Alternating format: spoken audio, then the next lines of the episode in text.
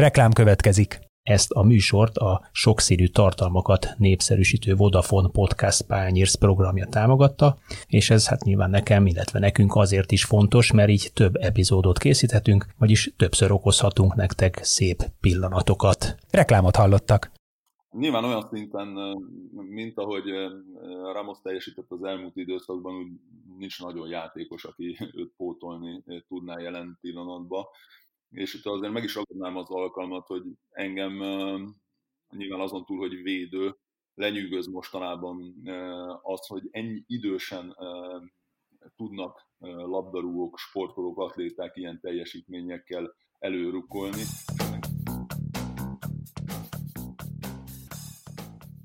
Sziasztok, ez itt az Itzera 24.hu focis podcastja, én Kele János vagyok, és ezúttal is köszöntöm itt a műsorban Kálnoki Kis Attillát, a 24.hu főmunkatársát. Szervusz! Szia Jani, köszöntöm a hallgatókat én is. Aktuális témával foglalkozunk, és nemzetközi vizekre vezünk, hiszen a bajnokok ligája végjátéka kezdődik el a napokban ugye pótolni kell még a nyolcad döntős párharcokból hátralévő mérkőzéseket, ez pénteken és szombaton négy meccset jelent, aztán pedig folytatódik ez az erőltetett menet, és az augusztus 23-ai döntőig lényegében itt néhány naponta kapjuk a jobbnál jobb mérkőzéseket. De azt szoktam mondani, hogy a számomra a futball szezonnak a csúcsa minden évben a BL végjáték, ami valahol itt a,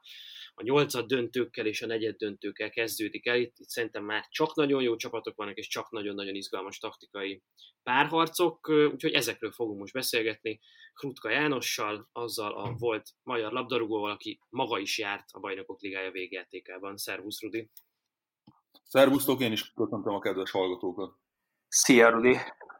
és ezzel azért, hogy jártál bajnokok ligája végjátékban, magyar játékosként azért ön túl sokan nem büszkélkedhetnek. Pont azt beszélgettük itt Attilával a felvétel kezdet előtt, hogy Fehér Csabira emlékszem még, aki, aki ebben a klubban van, ő a PSV-ben játszott BL negyed döntőben, ha jól emlékszem, és hát most ugye Gulácsi Péter lesz majd, aki ott van a Lipcsével ebben a körben már. Hát számomra ezek a statisztikák mindig egy icipicit azért szomorúak, persze örül az ember, hogyha e, olyan összefüggésben említik a nevét, ahova kevés e, honfitás jutott esetlegesen el, e, bár nyilván sokkal jobban örülnék annak, hogyha egy románok elleni gólnak nem kellene 13 évet várni, váratni magára utána, vagy éppen a bajnokok ligájába is több olyan játékosunk lenne, aki megfordult volna már ebben a ebben a, a szakaszban. Hát hosszú ideig ez sem e, sikerült, ugye Csabi sem e, mostanság e, játszott negyed döntőt a PSV-vel. E, én bízom abban, hogy, e, hogy e, tényleg Gula és, e, és Orbán után ugye azért lesznek most már azért gyakrabban olyan fiatalok, akik egyre jobb csapatokba igazolnak. Nyilván ezekről a hátsó lehetőségekről és témákról ennek okairól már nagyon sokszor beszéltünk és hogy minél fog többet fognak tudni játszani majd ilyen nívójú mérkőzéseken. Én mondjuk pessimista vagyok, de nem menjünk bele ebbe a témába, pont azért, amit, amit mondtál, egyrészt mert nagyon sokszor beszéltünk róla, másrészt meg, meg hát ugye az, az a, a másik statisztika meg azt mutatja, hogy egyre kevesebb magyar játékos kerül, pláne olyan polcon lévő klubba, amelynek sansza van egyébként BL negyedöntőt játszani. Ez a, ez a klub ez nagyon leszűkült, európai szinten is akik oda-oda érhetnek, és azt látjuk, hogy most már tényleg egy-egy olyan klub van, aki kvázi véletlenszerűen be tud fészkelődni egy-egy meglepetés csapat minden évben, de összességében az a 10-12-14 klub dobálja egymás között a negyed döntős helyeket. Úgyhogy ez egyre nehezebb feladat. Nem, talán Dominiknek azért lehet esélye arra, hogyha így fejlődik tovább. Bízunk benne, igen, abszolút. Talán ő az egyetlen. Így van, legyen így, és lehet, hogy jövőre már róla is beszélhetünk ezeknek a meccseknek a kapcsán, de most sajnos ez nincs így, úgyhogy én azt kérdezem tőled, hogy melyik párharcnak a visszavágóját várod a leginkább, hogy itt aki esetleg nem tudná, vagy nem lenne annyira képben, itt péntek este Manchester City Real Madrid, találkozó lesz, illetve Juventus Lyon, a Manchester City és a Lyon van egyaránt egy gólos előnyben ezekben a párharcokban, szombaton pedig Barcelona Napoli, ami ugye egy-egyről indul, illetve van egy Bayern-Chelsea összecsapás még, ahol hát a Bayern idegenben nyert 3-0-ra, úgyhogy az inkább csak formalitásnak tűnik. Nem tudom, hogy ki fogja meghallgatni a szerkesztőségből ugye nálunk ezt az adást, és akkor leszúrást kapnék, hogyha nem azt mondanám, hogy azt a két mérkőzés várom a legjobban, melyet mi közvetítünk, de, de nyilvánvalóan ezen túl is vannak esetlegesen egy picit több érzelemmel átfűtött párharcok, leginkább azért, mert,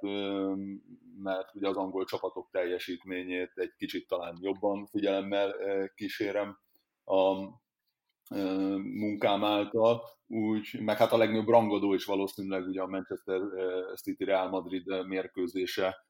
lesz, ahol nem egyszerű feladatot kellene megugrani a, a spanyoloknak ahhoz, hogy esetleg itt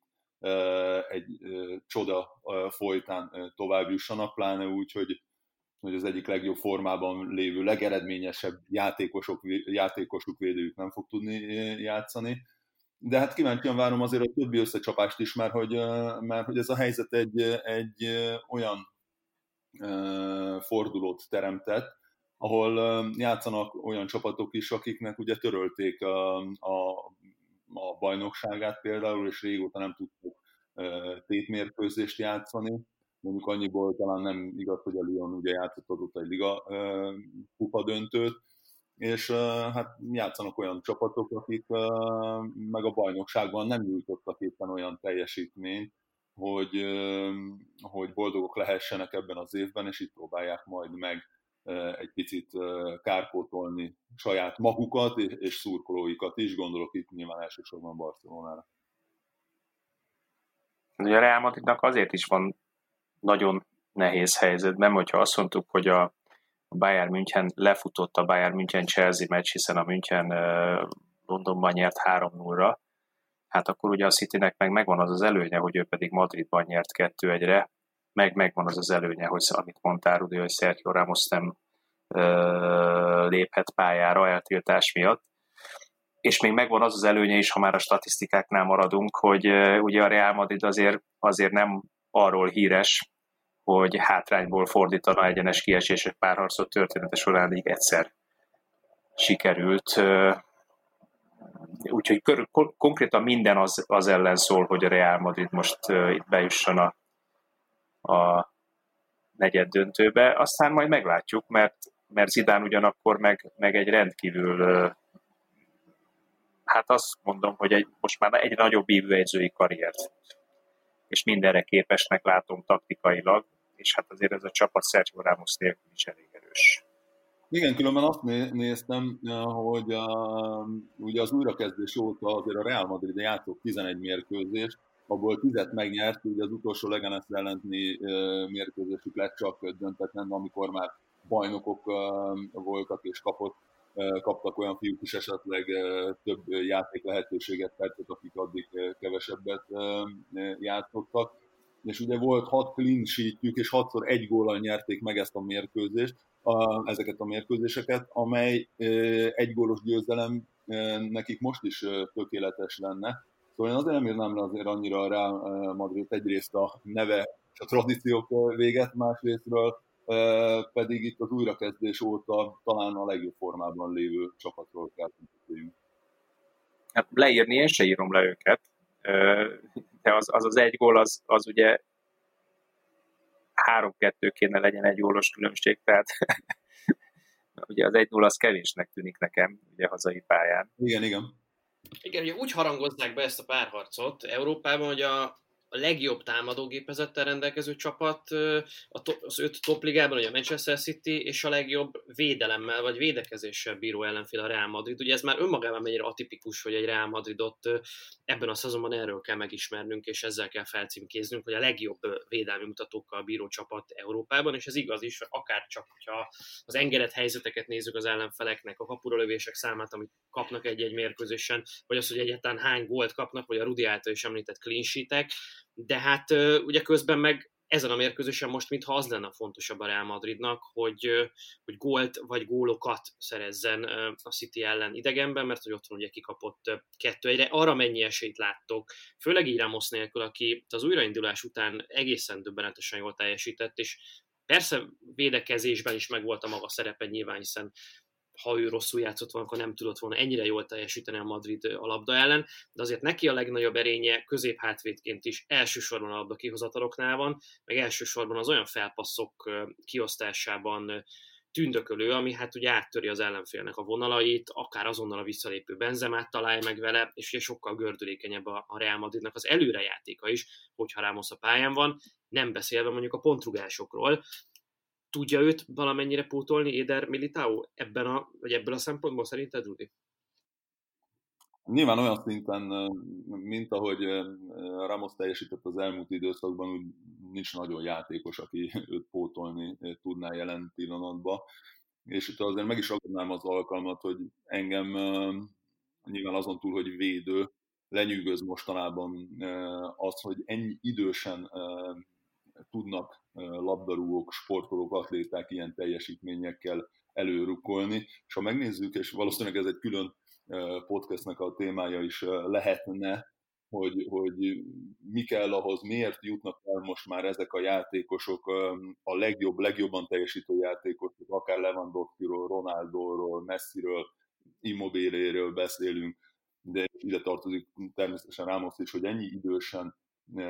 így ki tudják tolni a pályafutásuk végét, és ezen a szinten, ilyen magas szinten tudnak még teljesíteni, szóval ez engem, engem tényleg teljesen lenyűgöz, valószínűleg azért is, mert hogy én 30 évesen abba hagytam, de hogy, de hogy mennyi más háttértudomány, segédlet, akaraterő áll most már rendelkezésre ahhoz, hogy, hogy ezek a fiúk tovább tudjanak egy picit játszani. De hogy válaszoljuk is a kérdésre, nyilván nincsen szerintem olyan ember, aki ezt a szintet tudni, tudja hozni, viszont olyan van, aki stabilitást tud adni a védelembe, nyilván nem tőlük fogják várni azokat a gólokat esetlegesen, amelyek a, a továbbjutást jelenthetik, vagy ahhoz kellenek. Azért a, a, az utolsó mérkőzéseken szerintem ha nem is nagy számba, de azért a Real Madrid tudott gólt termelni, és a Citynek a játéka pedig egy kicsit rapszódikus volt ugye az elmúlt időszakban, volt meglepetés, általában a kupában ugye mindig kell tartaniuk a City szimpatizánsainak attól, hogy, hogy esetlegesen Guardiola mit talál ki, milyen új dologgal akarja meglepni az ellenfelet, ugye az Arsenal ellen kikaptak az FA kupa elődöntőbe, amire senki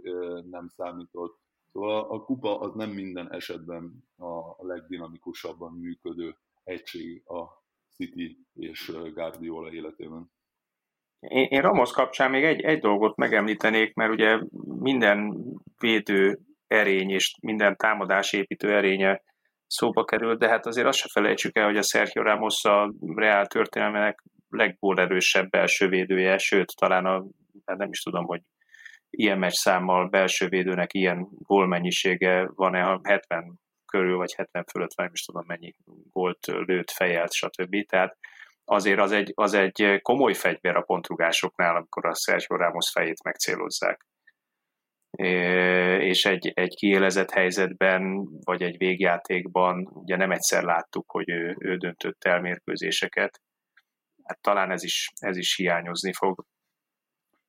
Igen, de számomra különben az is egy abszolút meglepő adat volt, hogy egy Real Madrid úgy fejező egy bajnokságot, hogy kevesebb gólt kap, mint az Atletico Madrid, szóval ilyenre sem minden szezonban volt példa, nem hogy náluk keves, úgy a legkevesebb gólt kapták idén. Picit talán beszélj még a Cityről. Rudi említett, hogy nagyon rapszodikus ez a csapat, és valóban ugye folyamatosan azt halljuk ebben a szezonban is, hogy Guardiola továbbra sem tudott jó védelmet építeni ennek a csapatnak. Még mindig nagyon-nagyon lyukas a hátsó sora, és ez persze helyek közel igaz is, de hogyha megnézem ezeket a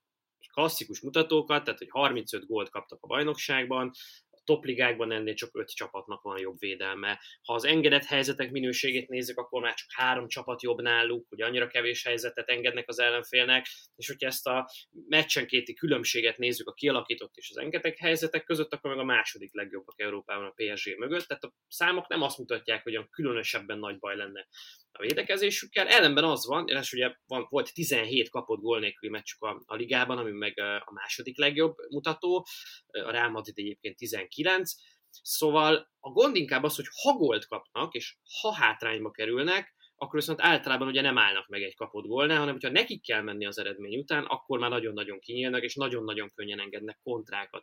az ellenfeleknek. Ebből a szempontból lenne nagyon érdekes, hogy mondjuk az első gólt a Madrid szeretné szerezni ezen a, ezen a találkozón, meg ugye az is egy érdekes dilemma a Real Madrid oldaláról, hogy ilyen helyzetben akkor inkább azzal a csapatával álljon fel Zidán, amelyik kontrázi nagyon jól tud, és nagyon gyorsan megy át a megszerzett labdákkal védekezésből támadásba, vagy mondjuk olyan játékosokkal tegye tele a csapatát, a kezdőcsapatát erre a meccsre, akik hát nyomás alatt is nagyon jól tudnak passzolni, és mondjuk ki tudják hozni a labdákat a saját térfelükről akkor is, hogyha a City esetleg magasan letámadna. Gondolok itt arra, hogy egyszerre játszhatna Kroos, Modric és mondjuk Isco, Casemiro mellett, egy ilyen gyémánt jellegű középpályán. Nem tudom, hogy te Rudi melyikre szavaznál, ha edző lennél ebben a helyzetben. Talán annyival egészíteném ki, hogy azért, ha egy gólt lő még a Real Madrid, akkor lehet, hogy egy picit már lehet izgulni, de azért még nagyon nem kell, mert ugye az még nem jelentene további jutást a, a vendégeknek. De, de maximálisan egyetértek azzal, amit, amit mondtál, hiszen ugye a Liverpool után ők kapták a legkevesebb gólt Angliába, és ugye a Liverpool, akinek azt mondják, hogy betonbiztos védelme van, és nagyon stabil lábakon álló hátsó alakzat, ugye 33 gólt kapott, a City 35-öt, viszont újra termeltek 102 találatot, ami meg magasan, nagyon-nagyon magasan a, a legtöbb ugye a ligában is és Európában is egy igen előkelő mutatónak számít. Szóval azért a, e, ezen a fronton a City-nek a gépezetével valóban nincsen uh, nagy probléma. Talán én ott láttam idén azt a kis zöggenőt, ami, vagy bökkenőt, ami a kilenc vereségükhöz vezetett. Nem is annyira az, hogy, hogy nem tudták megfordítani a, a mérkőzéseket, hanem, hanem az, hogy túl sok volt a hátsó alakzatban a, a, a hiba nagyon sokszor volt olyan, amikor egy élesebb mérkőzés volt, ugye ők rendszeresen nyomnak, nagyon erősen labdabirtokló csapatról beszélünk, ezért is van az, hogy nem engedélyeznek sok helyzetet az ellenfeleiknek, mert az ellenfél nem is látja a labdát tulajdonképpen, amikor velük játszanak. Akkor, akkor mindig jött hátul e, egy hiba. Fernandinho rengeteget hibázott, ugye, aki középpályásból lett kényszerű középső védő Mendi rettentő sokat hibázott idén, és, és ezeket a hibákat azért utána nagyon-nagyon nehéz kijavítani, pláne amikor ellenük vezetéshez jut valaki, utána beállnak 10-11 emberrel a kapujuk elé. Az. No, ezt szerintem folytassuk a, a Juventus-Lyon találkozóval. Uh, és nyilván arra vagyok kíváncsi, hogy láttuk esélyt arra, hogy a, hogy a Lyon megőrizze az előnyét uh, Torinóban is. Ugye az első mérkőzést 1-0-ra nyerték, ráadásul, ráadásul ahhoz a, az első mérkőzéshez képest uh, visszatérhet a Lyonba a legjobb játékosuk Memphis Depay. Ezzel szemben pedig ott van, hogy egyrészt a Juventusból biztosan hiányzik majd Douglas Costa, másrészt pedig hát ahogyan ezt a bajnokságot a Juventus befejezte, és bár bajnoki címmel, de hát itt a mutatott játék, meg aztán a végül kialakuló egyetlen egy pontos különbség az Inter előtt, az sok mindent jelez, de olyan túl nagy derülátással nem ad okot talán Torinóban. Hát én elég erősnek érzem azért ezt a Juventus-t ahhoz, most a bajnoki cím után ezt a negyed döntőt is behúzza én őszintén szóval nem sok esélyt adok a franciáknak, bár egy francia csapat meg mindig benne van a meglepetés, tehát csak ilyen, ilyen alapigasságokat tudok pillanatilag mondani, de én, én ezt, én ezt egy, egy viszonylag egyértelmű találkozónak látom, a Juventus otthon szerintem be fogja húzni ezt a mérkőzést. Ugye korábban találkoztak már ezek a, a csapatok 2016-ban is a BL csoportkörbe, 2014-ben Európa Liga negyed döntőbe, és mindig nagyon szoros összecsapásokat hozott a kettejük párharca, egy gólos győzelem maximum, vagy egy, vagy egy döntetlen.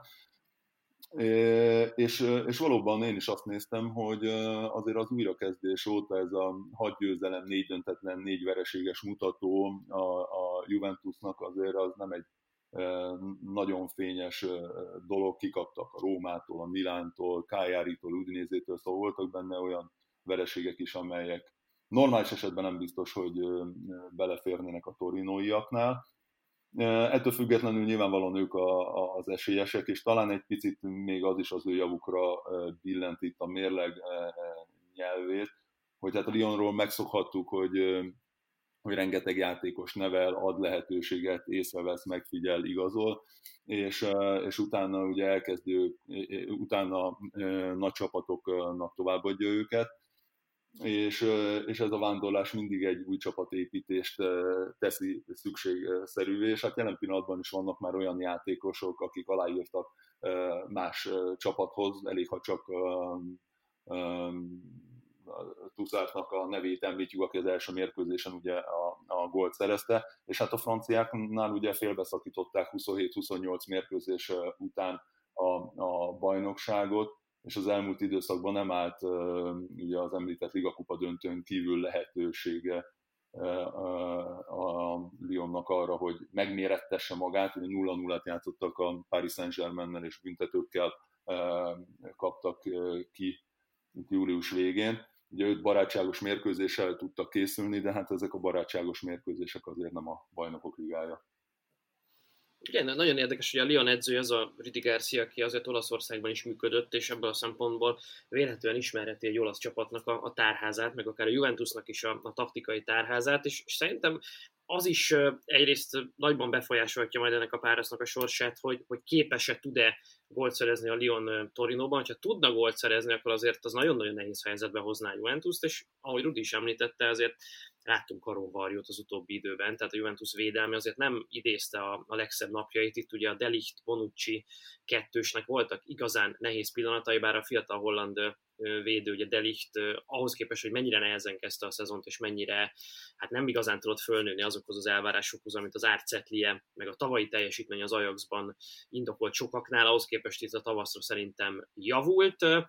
Két kérdője van a Juventusnál ezen kívül. Az egyik az, hogy Tibalát össze tudják-e drótozni, össze lehet-e drótozni. Ugye a szériá legjobb játékosa lett a mögöttünk hagyott szezonban, bár ezt nem kevés vita kísérte ezt a döntést. Másrészt pedig az, hogy Miralem Pjanic játszik-e, játszhat-e, ő játszik-e majd a, a torinoi védelem előtt, ő ugye az a játékos, aki már biztosan nem Torinóban folytatja, hanem Barcelonába igazol ti melyik őket látjátok fontosabb láncszemnek a Juventusban? Egyáltalán elképzelhető az, hogy, hogy éppen Dybala maradt ki egy ennyire fontos meccsen a Juventusból? Hát két alapjátékosról van szó, de, de én, én független attól, hogy, hogy melyik játszik, éppen hogy játszik, hogy nem játszik, én nehezen tudom elképzelhetőnek tartani azt, hogy egy, egy csapat, amelyik még oly hektikusan is, de folyamatosan bajnoki meccseket játszik és folyamatosan készül, ne tudjon bedarálni egy olyan csapatot, amelyik lényegében nincs tétmeccs a lábában. Láttuk, hogy, hogy mennyire nehezen indult minden európai topbajnokságban a, a, a bajnokság, milyen, milyen nehezen szoktak hozzá a közönség nélküli játékhoz a játékosok, mert azért ezt, ezt én erősen szeretem kihangsúlyozni, és akkor kicsit párhuzamba is álltam a magyar bajnoksággal, tehát azért úgy futballozni, hogy 500-an szotyiznak a lelátón, konkrétan nem lehet itt még ez az 500 szotyizós sincs, tehát még a, tö, a tökmag szotyis hercegését sem hallod, ami, ami hát eléggé uh, furcsán hat azokra a játékosokra, és ezt, ezt látjuk a mérkőzéseken is, akik ugye ahhoz vannak szokva, hogy 40-50 ezer ember üvölt nekik, és hajtja bele a győzelembe őket. Ilyen szempontból szerintem kis túlzással teljesen mindegy, hogy Jánics játszik-e, Dybala játszik-e, ha éppen játszik, hogy játszik, szerintem gépezetként a Juventus még ebben a, a, a hullámzó formájában is be kell tudja darálni ezt a, a, a Lyon. Maximálisan egyetértek különben Attilával, meg hát azért ne felejtsük, a Juventusnak azért van olyan széles kerete, hogy bárki csatasorba állítson olyan játékost, aki, akivel a Lyont azért nekik le kell tudni győzniük. De ha a másik párharc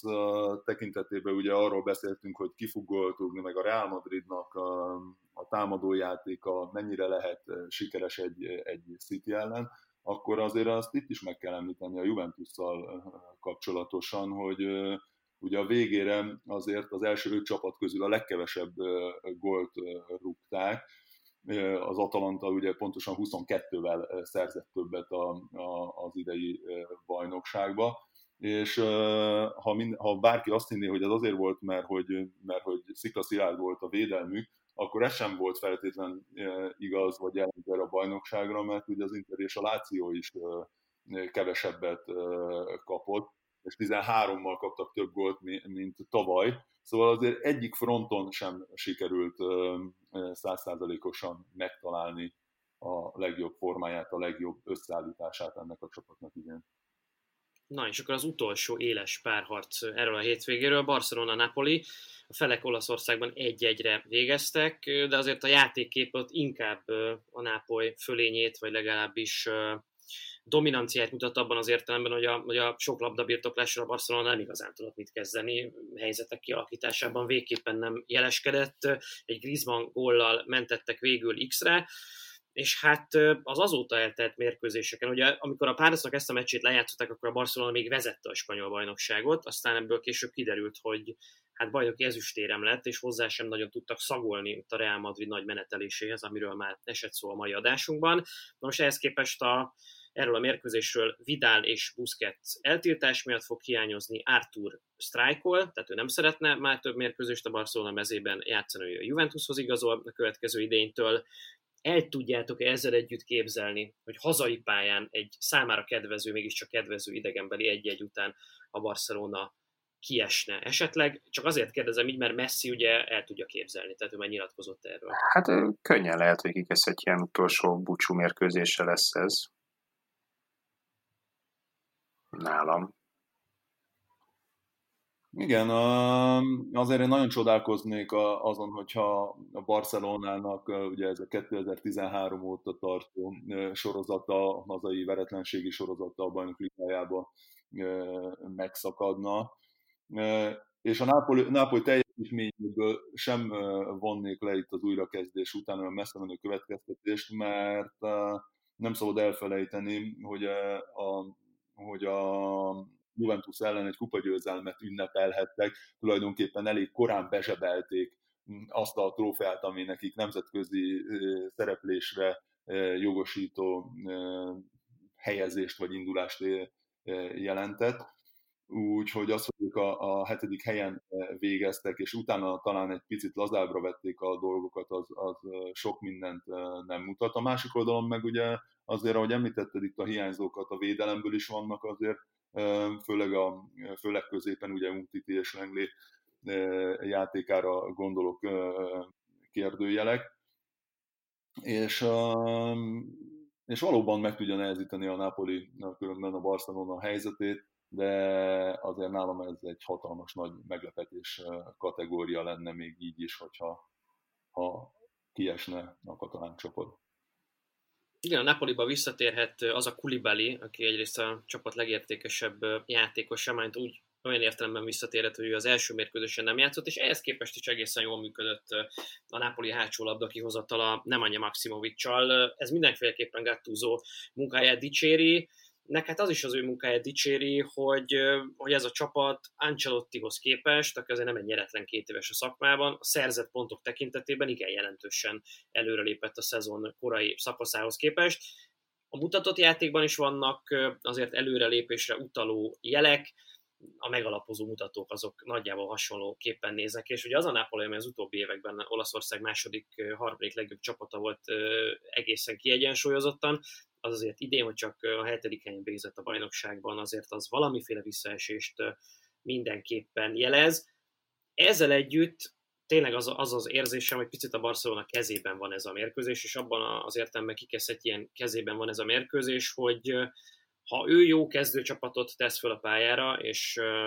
megtalálja azt a formációt, felállást, játékfelfogást, amiben a legjobban működik ez a Barcelona, és amiben a legjobban érzi magát Lionel Messi, akkor valószínűleg tovább tud ebből a körből jutni a Barcelona, és hát mivel itt egy jönnek ezt követően sorban egészen a döntőig. Nyilván nem lehetetlen akár az sem, hogy nagy siker legyen ennek a, a szezonnak a vége, bár most nem ezt látjuk valószínűnek. A szaksajtó itt két dolgot valószínűsít. Az egyik ugye a Barcelona az, hogy egy háromvédős rendszer lesz, amiben Messi és Suarez lesz elő a két csatár, tehát egyfajta 3-5-2, ez az egyik variáció, kikesz egy ilyen arzenájából, a másik pedig ez a bizonyos 4-4-2 gyémánt középpályával, ebben ugye Messi a tízes pozícióját foglalná és egyszerre előtte játszana Suarez, illetve Griezmann. Ti játszhatnátok Griezmann-t egy ilyen fontos mérkőzésen? Hát ha már lőtt gólt ugye a Nápolynak az első mérkőzésen, és tudjuk, hogy kell ezt akkor mindenféleképpen. Egy visszaszólásra azért hagyj engedjek meg, szóval nekem azért Angelotti feje felett a pálcatörés ebben a szezonban, vagy a pontjainak, statisztikájának nézése szerintem az nem lenne túl fair a részünkről sem, hiszen egy olyan állapot volt, ahol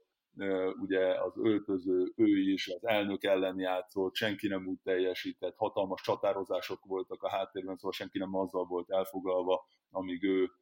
ült még a kispadon, hogy itt hány pontot fog szerezni a, a Napoli.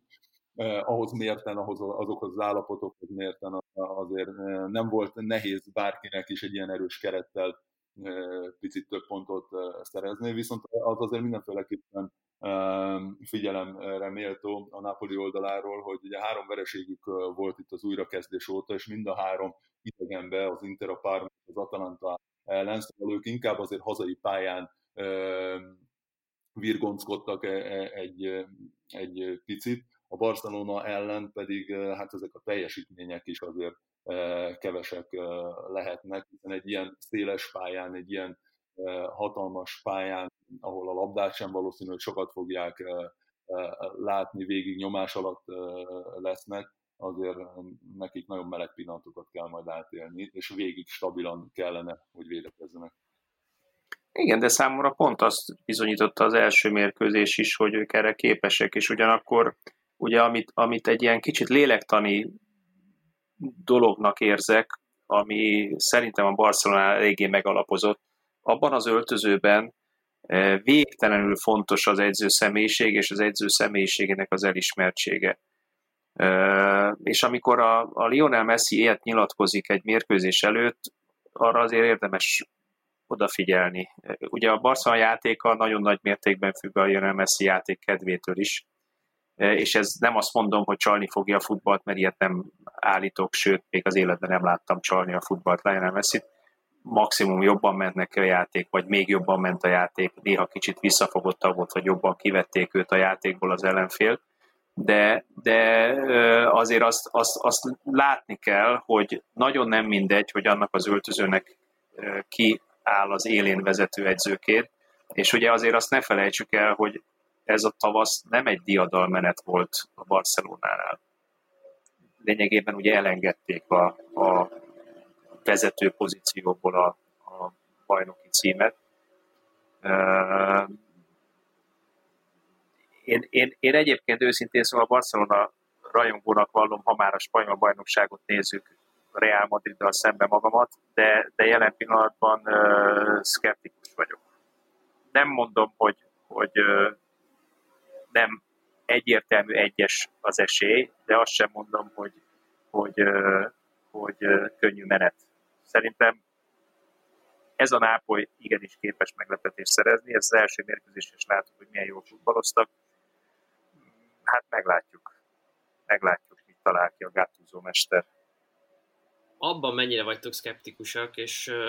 nyilván helyén kezelve a mérkőzésnek a, a hátrévő tétjeit, meg a párharcnak, nem akarok túl sokat beszélni a, a Bayern-Chelsea meccsről, tényleg nem megbántva senki, de hát ez, ez egy lefutott párharcnak tűnik. Szóval abban mennyire vagytok szkeptikusak, ugye, hogy az a Bayern, akinek a legkorábban fejeződött be a, a saját bajnoksága itt a még versenyben lévő BL csapatok közül, ugye a Lipcsével egyetemben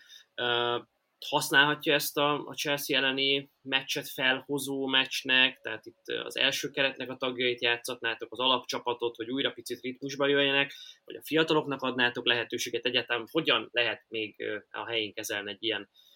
az én szememben a döbbenetesen felesleges meccset, ami még ebből a párharcból mégiscsak le kell játszani. Én, én, én nagyrészt azért mondom, hogy nem lehet itt nagyon kísérletezni, mert itt egyik napról a másikra jönnek a mérkőzések. Tehát, hogyha felhúzó meccset akarok játszatni a játékosokkal, akkor a top csapatot fogom fölküldeni, bármi is az eredmény, mert nekik kell a mérkőzés a lábukba. Itt, itt ugye a következő mérkőzés az, ha jól emlékszem, 12-én kezdődik ugye a, a negyed döntő, tehát itt, itt, itt majd, majd, hogy nem bajnoki rendszerben mész, és ugye legjobb esetben három meccs van hátra, tehát túl sokat nem kell már kibírjon a, a, az első kereted. Én biztos, hogy nem kísérleteznék a csejek helyében.